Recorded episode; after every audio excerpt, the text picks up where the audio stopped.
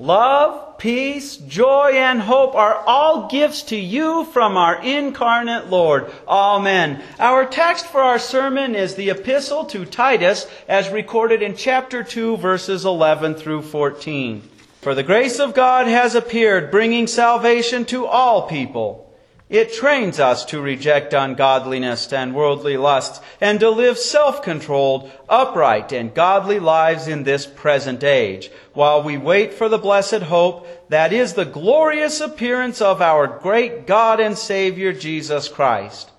He gave himself for us to redeem us from all lawlessness and purify for himself a people who are his own chosen people, eager to do good works. This is the word of our Lord. Well, did you get everything you wanted under the Christmas tree? We put those gifts under the Christmas tree to remind us of the greatest gift of all human history. The gift of God becoming man, taking on our human flesh to save us. And then we give those gifts as a reminder of those wise men who came and gave gifts out of thanks because the Savior had been born. Some Christians get confused and even they make those gifts into a selfish shrine to the altar of our own ego. And sadly, many atheists today have become militant. Don't you dare wish me a Merry Christ Mass because I'm an atheist and Christ names it. Oh, give me the gifts. Give me the gifts. The truth of the matter is, Christmas is meant to, and for 2,000 years has focused on that great gift. And in our sermon today, we see Christmas focuses on the start through the finish. But what is the start and what is the finish? Obviously, when Adam and Eve fell into sin, God promised them a Savior who would crush the serpent's head, and mankind waited thousands of years. But in my sermon today, I am talking about the start of the New Testament era. And when did that begin? Our text in verse 11 says, For God's grace was made to appear, bringing salvation for all people. How was God's grace made to appear? If you want to know God's grace, if you want to know God's love, if you want to know His mercy, His love, His peace, His joy, His, the hope He gives us, you have to look at that manger. Because God, from all eternity, as we learned in our gospel, took on human flesh. He hid His Godhood. He took on human flesh to live perfectly for you and I, and that alone marvels me. Because I cannot go a couple of minutes without thinking one thought that offends our holy God. And yet God took on our human flesh. As true man, He could be our substitute. He could live in our place. As true God, He would never even think one sinful thought. But His grace didn't just appear at Jesus' birth. It's His whole life. And it culminates in the cross.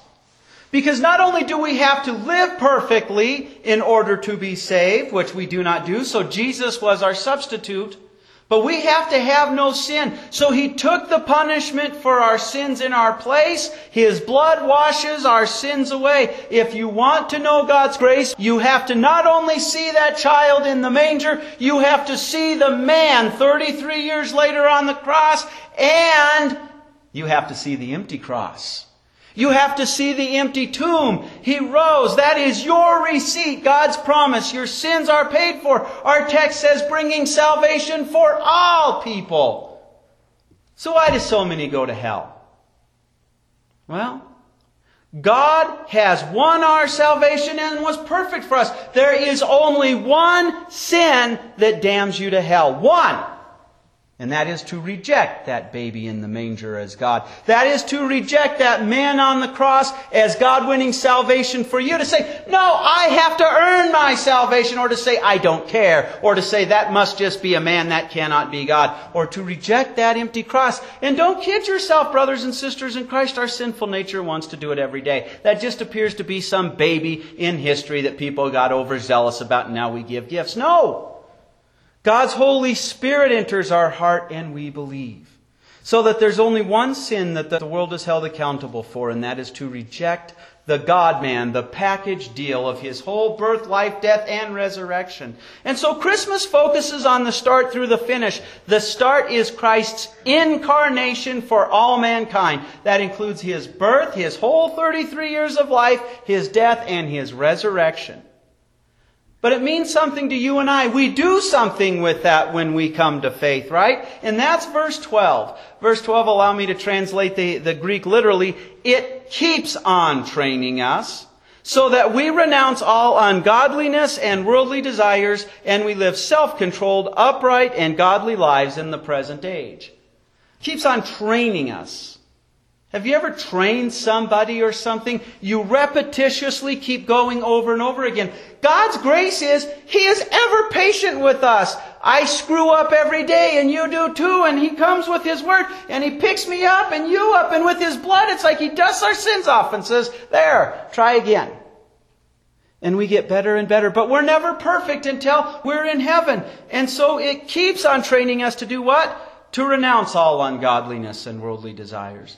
Now, the Jacobean language of the King James Version used to, would use the word lust. And today in English, when we hear the word lust, we only think of sins of the flesh. But lust, a wrongful passion, desire, yearning, and aching, burning for something. And that's the way of the world. I mentioned the wrong look at the gifts under the Christmas tree, in which we long and ache for more things, more mammon, more material possessions. The world says, look out for number one, and we lust and we ache for it and there's ungodliness in the world in which we want to put God in our pocket and tell him out and tell God, this is how you be God for me. But that's an invented God. That's not a real God. God comes and trains us to fight that down because the temptation is there every, every day. And it's His Word that comes with the love, peace, joy, hope, with the blood of Christ and washes us clean so that we do just the opposite. We have a sinful nature in us that's always chasing after those, but we have a new man that's going to live forever, is eternally alive, a new woman, a new person. And we live self-controlled. What? Isn't that amazing? Because Christ lived for us. He's put His Holy Spirit in our heart, and, and we're self-controlled. We're not aching with that desire and lust for the things of this world.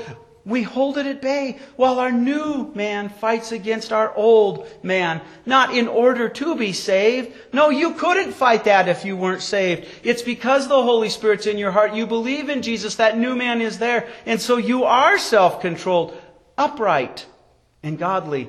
Upright meaning we reflect the, the ways of God's holiness. You do not realize how because the Holy Spirit's in your heart, people in your work and your neighbors, don't see you as, as a scam artist, as somebody who's out to get them, as somebody who's only looking out for number one. They, whether they realize it or not, they see your love, your justness, your holiness, even though you and I are sinners, and that is a reflection of God's glory because you are saved. And so you live a godly life. We are in the world, but not of the world. It's not that we check out and go live in the desert and stay away from all people so that we're not tempted to sin. Good heavens, no. We shine the brilliant light of our faith even when we realize we're not doing it. We don't do it in order to be saved. We do it because we are saved. Verse 14 spells this out even more clearly as it talks about our Savior. It says, who gave himself on our behalf so that he would redeem us away from all lawlessness. Lawlessness is anarchy. What is the law? God's Ten Commandments tell us what holiness is.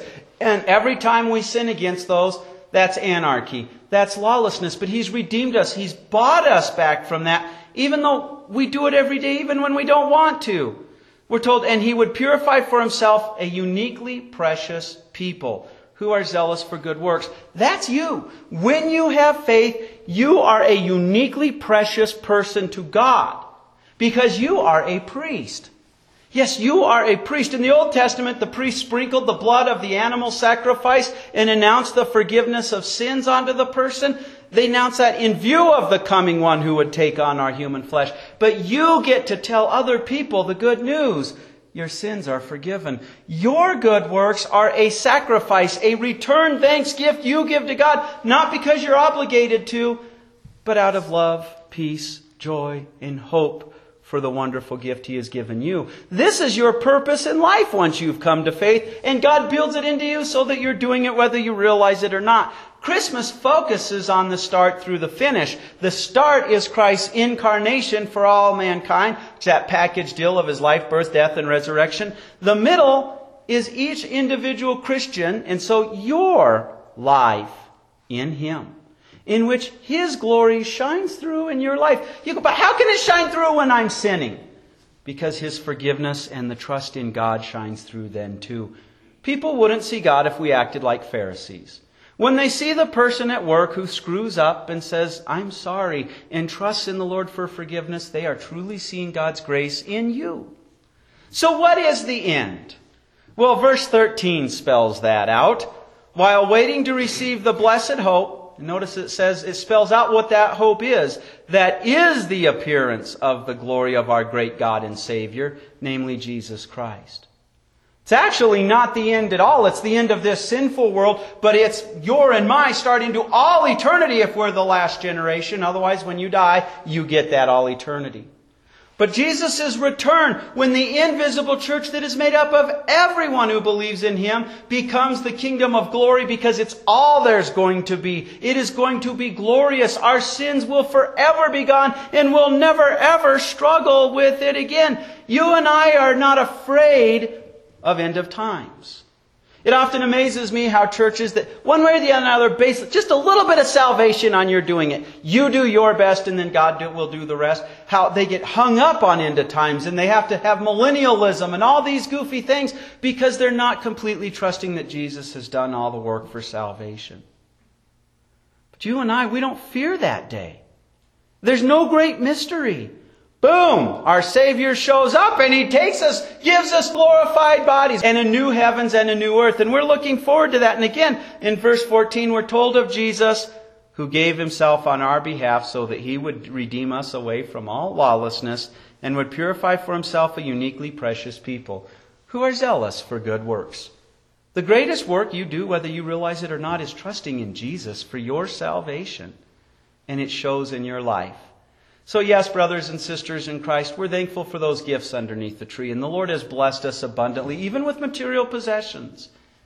But we recognize Jesus Christ is our great gift. And we see that Christmas focuses on the start through the finish. The start is Christ's incarnation for all mankind. It's a package deal. His life, birth, death, and resurrection. The middle is each one of our individual lives that are lived in Him, zealous for good works because He saved us. And the end is Christ's return in the kingdom of glory through which you are going to live forever and ever. Amen. Our concluding benediction is from hymn 36. The Word becomes incarnate and yet remains on high, and cherubim sing anthems to shepherds from the sky. Repeat the hymn again. To God on high be glory, and peace on earth to men. Amen.